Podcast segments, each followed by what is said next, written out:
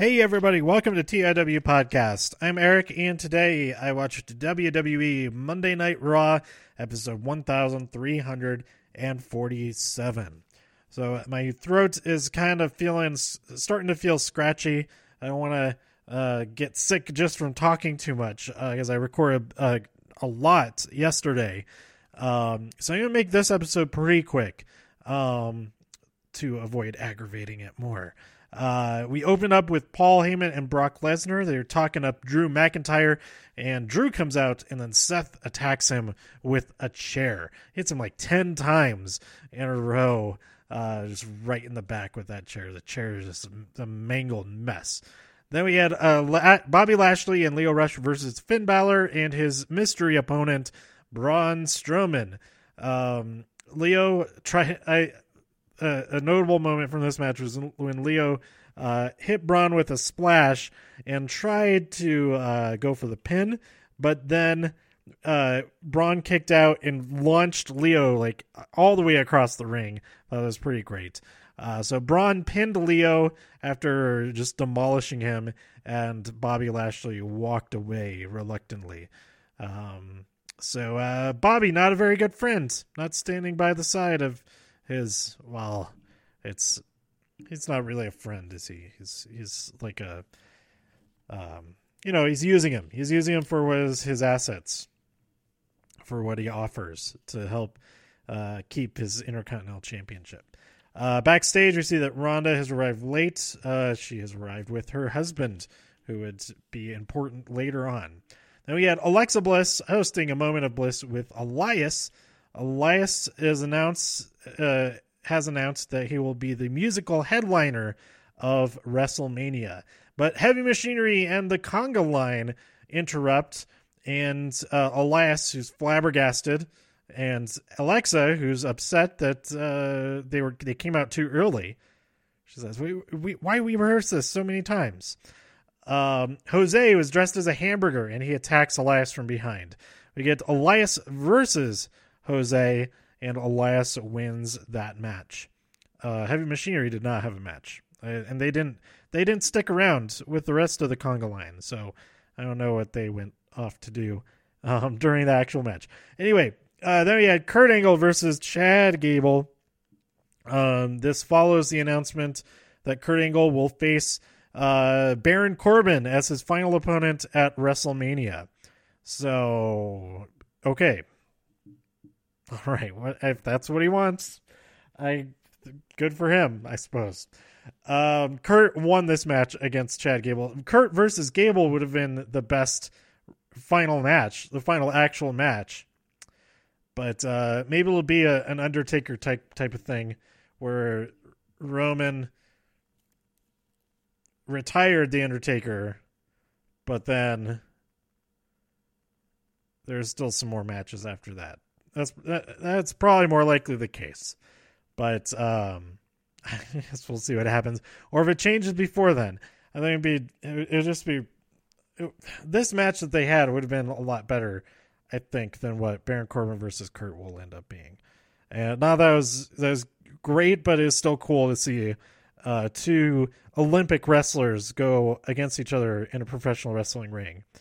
Um, so yeah, uh, Sasha and Bayley, uh, they address the Iconics and they say they'll be there on SmackDown Live tomorrow night. So that's finally, finally, that's good to good to hear. Uh, Natalya and Beth Phoenix come out, and then uh, they say Beth says that Nia and Tamina awoke the dragon, and so they challenge Sasha and Bayley at WrestleMania. Uh, and they end up brawling because Natalya is, is rude, and then um, we get a match: Sasha versus Natalya, which is interrupted by Nia Jax and Tamina, who attacks outside of the ring.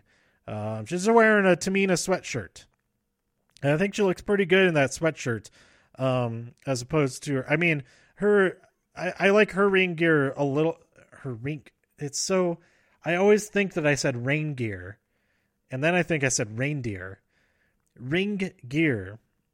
I like Tamina's a little bit more than I like Nia's, um, in general. But I like how Nia, uh, how Tamina looks just in her Tamina sweatshirt.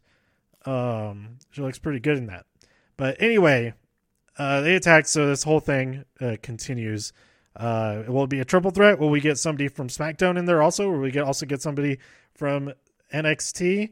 Well, two of the people who I would think would be part of that match in a multi tag team match, um, they're in the women's championship match now. Um, which did I talk about that? That they made that? I think I did in the NXT episode. That's going to be a, a fatal four way at uh at that show the take over New York. Um, so so yeah, the Sky Pirates. It would have been really cool to see them in the WrestleMania match, tag team, women's tag team championship match. Where's that crackling sound coming from? I think it was the wires. It's all the wires. It's all in the wires. Um, but uh, yeah, that that uh, fatal four way should be really good. Should be really really good. Uh, then we had Ricochet versus Jinder Mahal. Ricochet won that match. Uh, he had this excellent uh, maneuver to the outside, hitting Jinder and the Singh brothers. I was looking, I was waiting the whole match. What is he going to do to the Singh brothers? That's that's the highlight of any Jinder Mahal match these days. Um, but uh, yeah, yeah, yeah. Uh, then we had Ronda Rousey versus Dana Brooke, which ended in about like 20 seconds. Uh, Ronda could have ended it much quicker than that, but she was kind of toying with Dana in a way, and uh, just wanted to insult her more than just defeat her. Uh, she holds on to that armbar for a long, long time. Dana just shrieking out in pain.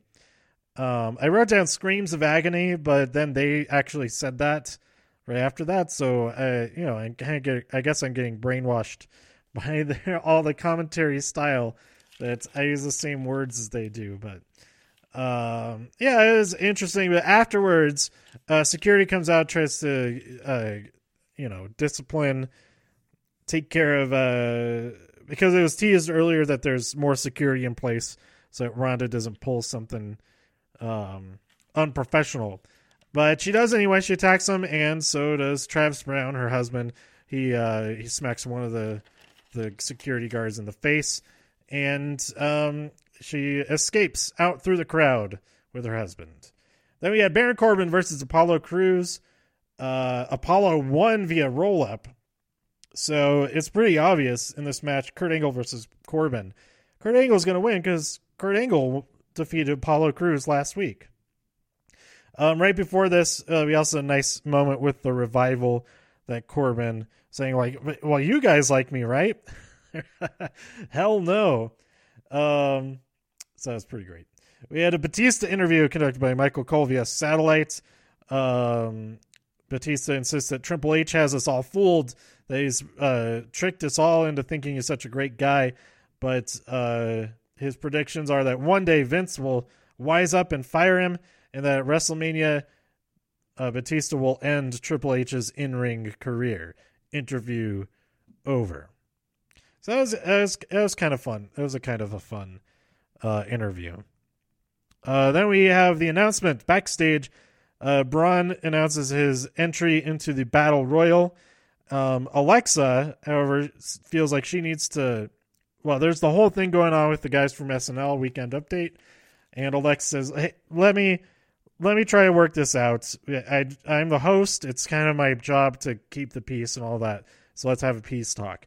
and so uh, Braun is giving her one week to get that sorted out.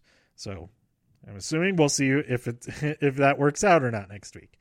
Uh, Drew McIntyre before his match against Seth Rollins in the main event, he challenges Roman at WrestleMania, but begs Roman. He says, I, "I'm asking you." to say no for the sake of your family. It's kind of the the same Samoa Joe and AJ Styles thing from last year, uh, with a with his own twist on it.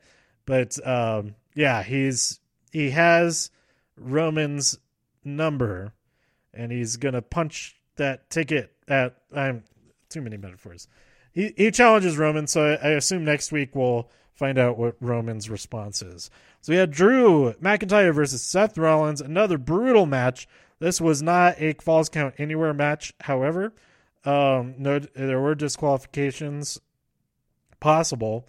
There was not a disqualification, we had Drew Drew McIntyre win after hitting the Claymore, but he was only able to hit that Claymore because he had time to recover because Brock Lesnar and Paul Heyman came out, came out just to stand at the top of the ramp and get Seth to look at them for a few seconds. And Drew got the jump and won the match. Uh, Seth was just about to win. He he was all set up to do the the, the stomp and everything, but then uh, the, the the the the pterodactyl noise. It's not pter that like metallic noise. The the Brock Lesnar music hit. He's ready to, and then he comes out and distracts Seth. Um, all these chan- uh, all these potential, all these people, all the people uh, getting distracted by people coming out. Like, don't get, don't just stand there and stare. Silly, you know. Keep on fighting the person until like the the person actually comes out. There. Like, glance over every every now and then, but don't just stand there staring at them. Like, uh, focus on getting your win. So yeah, that's it. That uh, I didn't really watch anything else yesterday to talk about. Um, I mean, I watched a whole bunch of YouTube um, uh, researching about uh, paints, mainly like watercolors, watercoloring techniques, um, using water brush pens.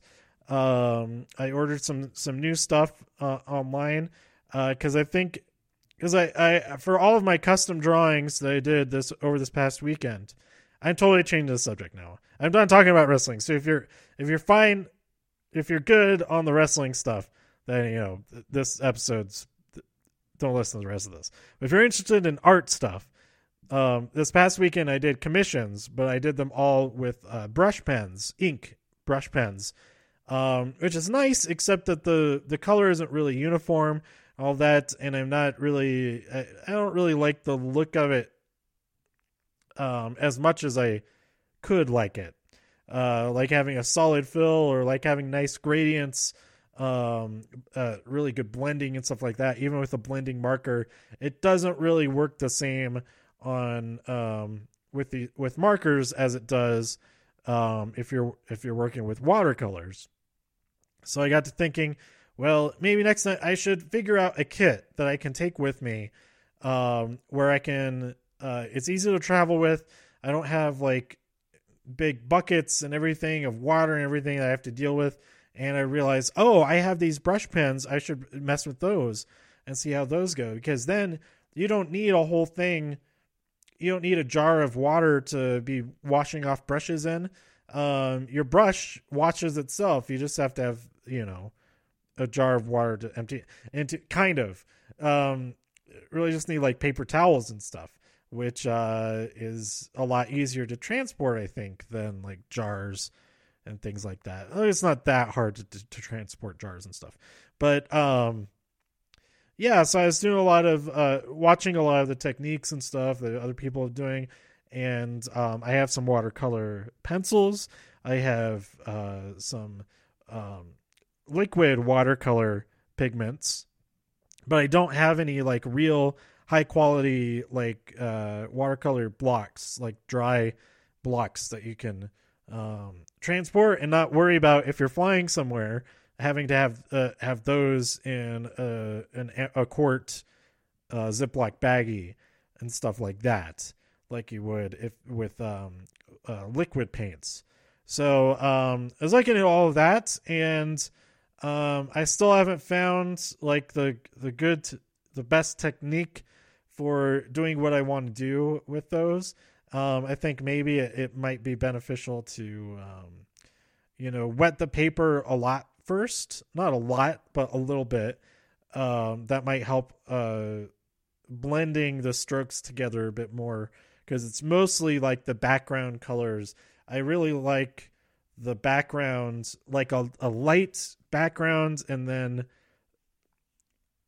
the the actual drawing in white so it's the neg- a negative space drawing basically that you're leaving the paper unpainted and that's kind of look that i'm trying to go for i haven't quite nailed that down yet but i think that could be the look of the demon jackal artwork so go to demonjackal.com for to look at some of my designs and stuff on there.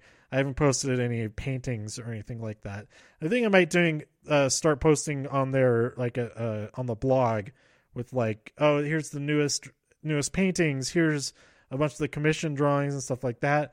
And um, I also want to um, try to find uh, like a scanner that uh, can transfer directly that you can scan um, either on its own onto like an SD card because I have an SD card reader for my iPad um, that I could just uh, you know get stuff scan stuff and then get directly on my iPad upload it whatever edit it on there because uh, I, I don't want to bring a laptop around with me um, since I, will already have my iPad. Um, so if I can avoid that as much as possible, that's that's my goal. But um, if there is a scanner, just a scanner, I don't want the whole printer combo thing because um, that adds the you know the ink and all of that. I don't need that aspect of it. I'll have all the paint and stuff to do stuff by hand. But I want to preserve all that when I'm at a place, and um, you know, just have a have a record of all the stuff that I do when I'm uh, making originals for people and stuff.